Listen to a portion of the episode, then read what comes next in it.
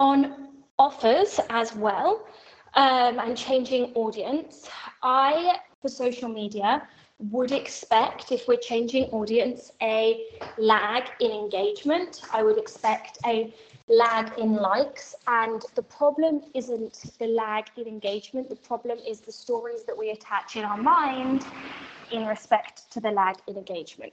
So, what do I mean by that? I mean the fact that maybe your posts are getting 20% or 50% of what they used to doesn't actually mean anything because one highly qualified buyer of the new form could be the same as 10 of the old buyers, right?